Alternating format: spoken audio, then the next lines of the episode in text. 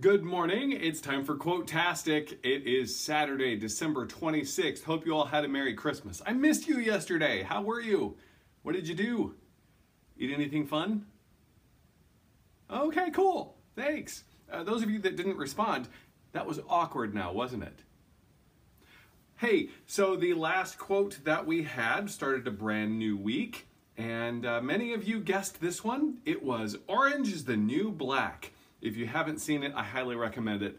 I love it. I'm not even much of a drama guy, but this is so well done. Characters are really, really well developed. Check it out. It's on the Netflix.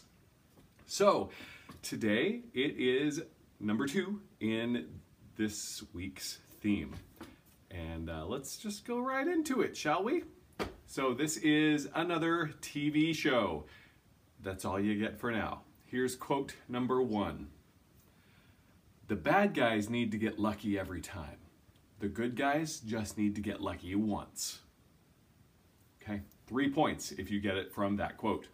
Here is quote number two Imagine you were born in a poor family, in a poor city, in a poor country, and by the time you were 28 years old, you have so much money you can't even count it.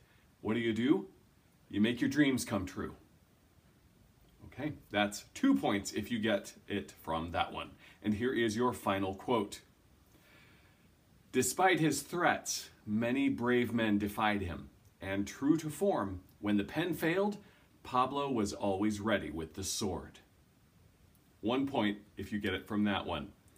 All right, there you go. Hope you have a fantastic Saturday. If you're around where I am, it's supposed to be a little bit warm today. Get outside while you still can. Okay, I'll see you again tomorrow. Bye-bye.